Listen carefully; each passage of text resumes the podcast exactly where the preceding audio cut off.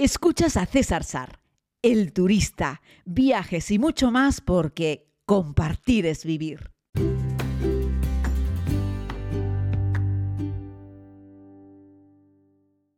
Saludos, querida comunidad. Posiblemente en estas fechas en las que nos encontramos, estamos en el mes de julio, en el hemisferio norte es verano. Un saludo a toda la comunidad que nos escucha desde el hemisferio sur, sobre todo a quienes estáis, por ejemplo, en Argentina, en Chile, en Perú, en Uruguay, donde ahora hace mucho frío, 10 grados de temperatura. Nosotros estamos en el hemisferio norte y en buena parte de él asados de calor. Mucha gente ha huido a las playas a darse un baño. No en vano, yo he pasado también unos días estupendos en Castellón, bañándome también en las playas del Mediterráneo, y eso me llevó a pensar que podríamos hacer un podcast hablando sobre las playas más contaminadas del mundo, y les hablaré también un poco sobre la bandera azul y qué significa y cómo se obtiene y realmente qué te está contando la bandera azul, ¿no? Vamos a hacer un recorrido por alguna de las playas más contaminadas del mundo. Decirte que muchas veces la contaminación de una playa no tiene una relación directa con la calidad del entorno donde se encuentra la playa. Muchas veces la contaminación de una playa no es producto de lo que ocurre exactamente en ese lugar. Lo cuento en las conferencias de Una sola tierra. El mundo es un territorio absolutamente conectado. Así es que cuando tiras mierda, basura a una costa, puede terminar en la costa de enfrente, aunque ese enfrente sea al otro lado del Océano Atlántico, del Océano Pacífico, del Índico.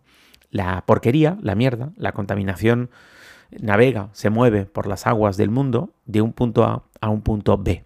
Así es que podemos encontrar algunas playas del mundo que están hechas una auténtica pocilga, no porque la gente del lugar se dedique a ensuciarlas, sino porque las corrientes marinas lo arrastran hasta ese lugar.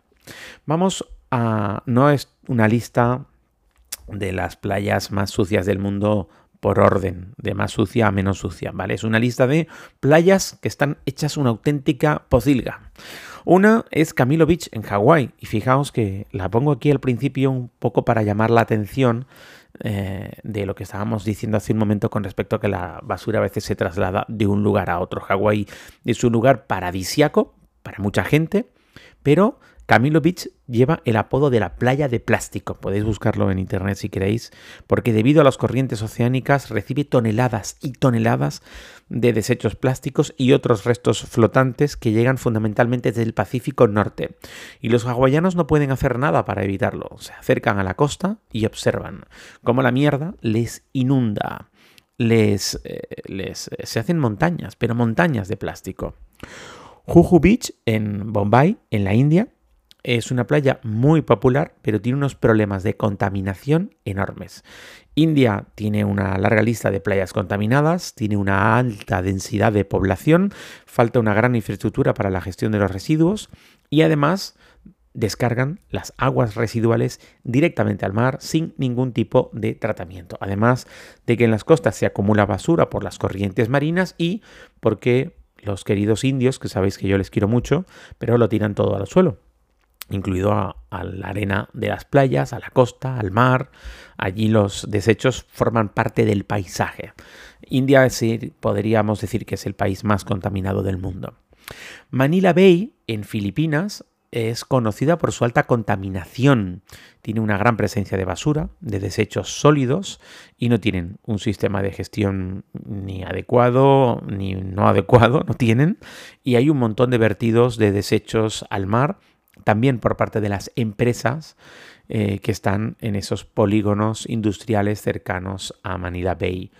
Supongo que la bahía de Manila en su día sería un lugar impresionante antes de la expansión del ser humano por aquellos territorios, porque Filipinas en sí es un archipiélago magnífico, es un país archipiélagico espectacular. Algunas de las playas más bonitas del mundo las encontramos en Filipinas, pero también la tenemos que meter en la lista de lugares increíblemente contaminados. En Bombay también tenemos otra, la playa de Versova, que solía estar completamente cubierta de basura, aunque en los últimos años han hecho un esfuerzo importante, pero lo que hacen fundamentalmente es meter cuadrillas de gente local y de voluntarios que lo que hacen es ir recogiendo basura, pero que luego vuelve a aparecer como por arte de magia. Es una locura porque mientras unos cuantos ciudadanos se dedican a limpiar, otro montón de ciudadanos se dedica a ensuciar. La playa de Cox, en la zona de Cox Bazar, en Bangladesh, es una playa que se extiende a lo largo de la costa del Golfo de Bengala y que tiene también muchísima contaminación, plásticos y otros desechos. Tampoco tiene ningún tipo de gestión. Sabéis que Bangladesh en esto se parece mucho a la India, solo que es un país aún más pobre que la India. Vámonos a playas más conocidas y que tienen problemas de contaminación. La playa de Copacabana, en Río de Janeiro, Copacabana e Ipanema. Bueno, pues Copacabana, que es una de las playas más famosas del mundo, tiene unos desafíos importantes relacionados con la contaminación del agua, porque ahí es una playa urbana, una playa de ciudad, y tienen un saneamiento muy poco adecuado y llevan años y años vertiendo aguas residuales. Han tenido la suerte durante todos estos años de que las corrientes en Copacabana se llevaban las aguas fecales de esos emisarios submarinos que depositaban las aguas sin tratar en la mitad de la playa, o sea, 100 metros entrando por el agua, y esas corrientes se la llevaban. Pero cuando la corriente no se lleva el agua hacia el exterior, se mete toda la mierda, literalmente hablando, porque son aguas fecales, en el centro de Copacabana. Algo que no pasa tanto con Ipanema, pero sí con Copacabana, y no lo han solucionado. A mí me gusta poner como ejemplo de una playa urbana muy limpia, con una muy buena gestión de los residuos, la playa de las Canteras, en Las Palmas de Gran Canaria, que es una playa 100% urbana, es decir, toda la línea de costa y de arena de la playa está frente a edificios, está enfrente de la ciudad, está construida, pero han hecho un trabajo a lo largo de los años de gestión y tratamiento de residuos y evitar lanzar los residuos al mar. Excelente, y te puedes bañar en una playa que está limpia, que huele bien. Otro ejemplo de esto también es Miami Beach, que es una playa urbana, aunque no todos los kilómetros de Miami Beach están delante de un edificio, pero muchos sí, y la playa está muy limpia, afortunadamente. No pasa lo mismo en Copacabana. Si vas a Brasil, ten cuidado con eso, porque te puede pillar un día, hay un día de cacas fuera y un día de cacas dentro. Perdón que sea tan malo, pero es que me ha hecho gracia. Luego tenemos la playa de La Haina, en República Dominicana, que está cerca de la zona industrial. Era como, podríamos decir que como en Manila, debió ser una playa muy bonita, pero tiene hoy en día todo tipo de sustancias tóxicas, vertidos industriales, contaminación de basura, se ha perdido toda la biodiversidad marina del entorno, ha afectado a la calidad del agua, es un auténtico desastre, lo tenemos ahí en República Dominicana.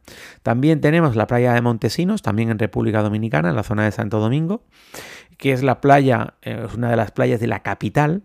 Y bueno, tiene unos problemas de contaminación por desechos sólidos importantes, por no tratar el agua antes de verterla, y se ha acumulado mucha basura también en lo que es la propia playa. Si nos vamos al Mediterráneo, tenemos la playa de Gaza, en la franja de Gaza, que no tiene infraestructura de saneamiento de ningún tipo. Ellos dicen que no tienen recursos, y la playa está literalmente hecha un Cristo. Un desastre absoluto, porque descargan directamente aguas residuales y se acumula un montón de basura. La calidad del agua es nefasta y la experiencia para los bañistas es directamente entre tropezones. No vayas. Yo sé que en esa zona del mundo tenemos toda la zona de Palestina, toda la zona de Israel. Yo te diría que las playas de Tel Aviv son muchísimo más limpias, pero infinitamente más que estas playas en la zona de la Franja de Gaza, que es un desastre.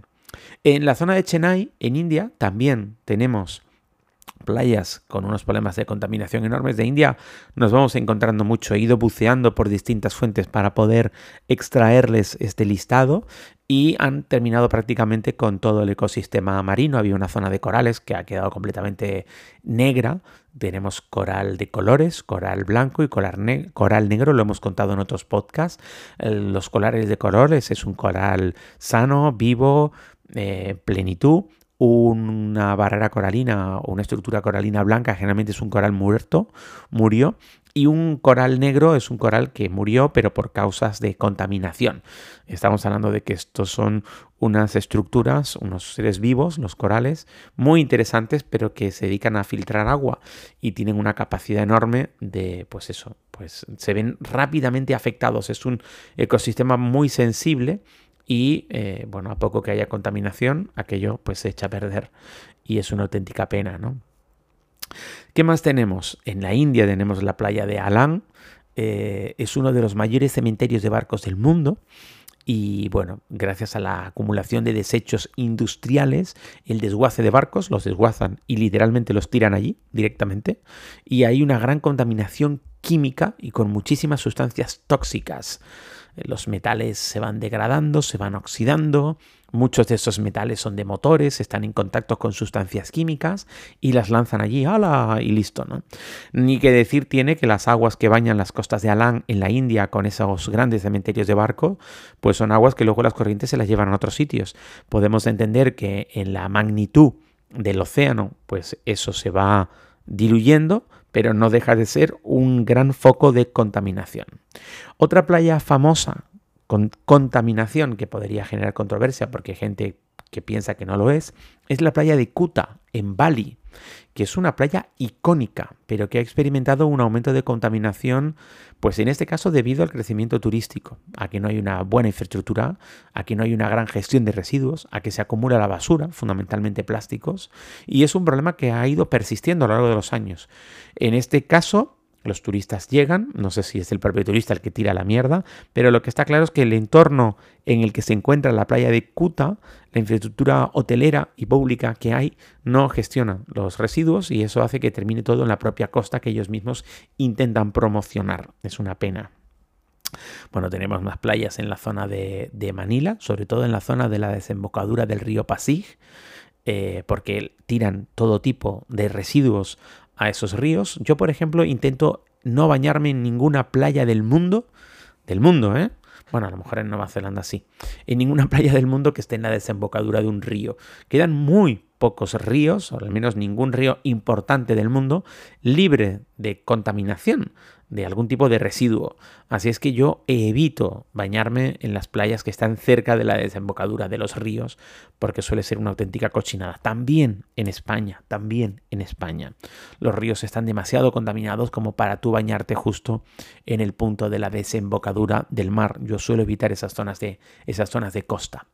Otra playa famosa es la playa de Durban, en Sudáfrica, que va a un montón de gente a hacer surf, pero tiene unos problemas de contaminación enormes, de nuevo por la descarga de aguas residuales sin tratar y la acumulación de basuras. Se han hecho muchos estudios sobre la calidad del agua y es terrible. Los surfers, las personas que hacen surf en Durban, en Sudáfrica, te lo dicen, te lo cuentan. Luego tienen que lavar los neoprenos, pero vamos, un montón, porque se nota la presencia de aceites, por ejemplo, en el agua.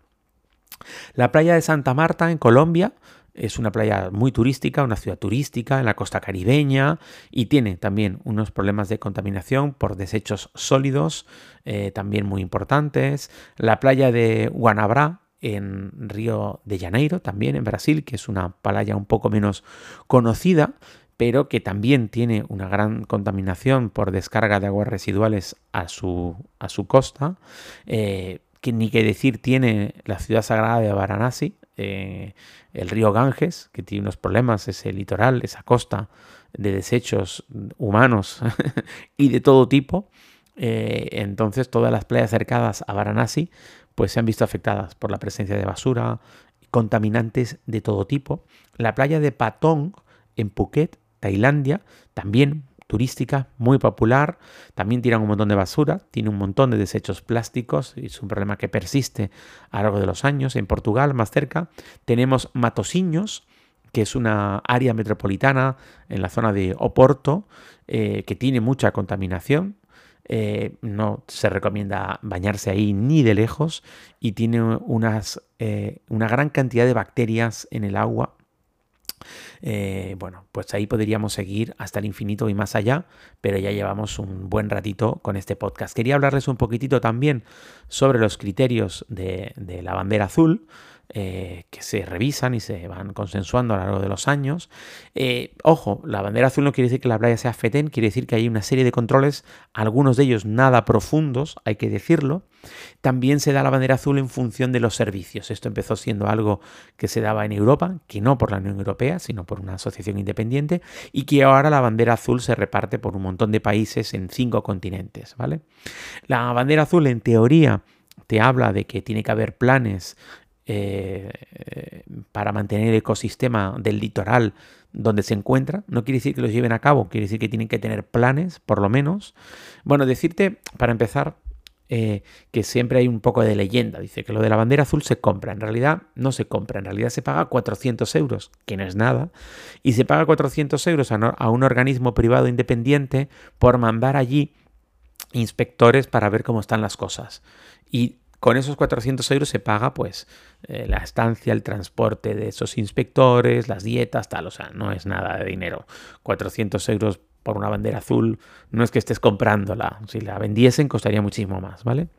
Entonces, las playas tienen que tener actividades relacionadas con la educación ambiental, al menos 5 actividades al año.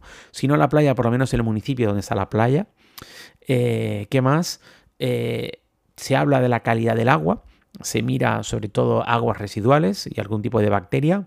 No se mira muy en profundidad, pero se intenta que esté conforme a las directivas para la calidad de las aguas de baño. En este caso se usan como referencia las directivas europeas, porque nació ahí, ¿no? Se habla también que para la protección necesitas la gestión ambiental de las costas. Ya les decía, ese plan tiene que contar con baños públicos. La playa, por ejemplo, puede ser una playa preciosa, súper limpia, maravillosa, y sin baños públicos generalmente no tienen bandera azul. Tienen que tener accesos fáciles y seguros, y si es una playa urbana tiene que tener acceso para personas con movilidad reducida. También tiene que tener un equipo de primeros auxilios, material de socorrismo. Bueno, estos son los criterios fundamentales que debe tener una playa para obtener la bandera azul. Claro, te puedes encontrar playas con una calidad de agua muy buena que no tienen socorrista y no les vale, o una playa preciosa, paradisíaca, increíble, que no puede tener bandera azul porque no tiene, ya te digo, baños, o no tiene un plan de gestión ambiental, porque a lo mejor es un lugar súper natural y en realidad casi que ni lo necesitaría porque está alejado de todo y está limpio per se, porque está limpio. Estoy pensando en millones de kilómetros de playa que puede haber en Australia, por ejemplo, ¿no? Que sería imposible ponerle a todo eso un vigilante, un baño, etcétera. Eso está pensado más que para obtener certificaciones a playas a las que ya van bastantes personas, van con bastante afluencia. Lo que quiero decirte es que no te tomes esto como wow, es una playa increíble porque tiene bandera azul.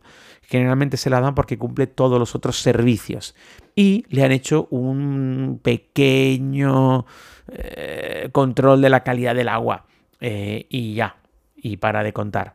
Y con eso pues ya te dan la bandera azul. No quiero ni demonizarla, pero tampoco quiero ensalzarla de una manera evidente, porque tampoco creo que lo merezca, ¿no? En España quienes hacen esos controles es una organización que se llama ADEAC, que son los que mandan a los inspectores para que luego se pueda otorgar la bandera azul por parte de este otro organismo ya internacional. Y bueno, eso era lo que les quería contar. Tened mucho cuidado en la playa del Tunco, en El Salvador, hace ya unos cuantos años, hace unos años, entre la primera y la segunda vuelta al mundo, o antes de la primera vuelta al mundo. Uy, pues ya no me acuerdo. Creo que entre la primera y la segunda vuelta al mundo, en la playa del Tunco, en El Salvador, me metí además a ver a la gente hacer surf, que es una de las playas más importantes para hacer surf del mundo. Y resulta que el agua estaba súper contaminada. De nuevo era la desembocadura de un pequeño riachuelo que yo no vi hasta más tarde, si no, no me hubiese metido. Y había un montón de gente haciendo surf y yo me metí con una camarita para intentar tomar unas imágenes de la gente haciendo surf, no desde la orilla, sino desde el agua. Y bueno, yo notaba que el agua estaba un poco sucia. Y bueno, pero yo me encetré ahí en la grabación y al cabo de un ratito salí. Y nada, un día y poco más tarde, estaba sufriendo una infección de oído terrible, terrible. Menos mal, y creo que lo he contado en algún podcast, que volé justo cuando empezó el dolor, porque si me hubiese quedado un par de días más allí, con la diferencia de presión hubiese sido terrible para mi tímpano. Luego tuve que volver al venir, ir a un otorrino, me sangraba el oído. Fue una experiencia muy desagradable. Y evidentemente fue una infección por meterme en aquellas aguas altamente contaminadas de la playa del Tunco en El Salvador. No sé si es algo que han arreglado o no, pero hay que tener un montón de cuidado, porque evidentemente, aunque no traguemos agua, el agua, los ojos, los oídos, la nariz, en fin, nuestro cuerpo es muy poroso también. Hay que tener un montón de cuidado en donde nos bañamos. Así es que yo cada vez que meto en una playa, intento olisquear un poco el agua.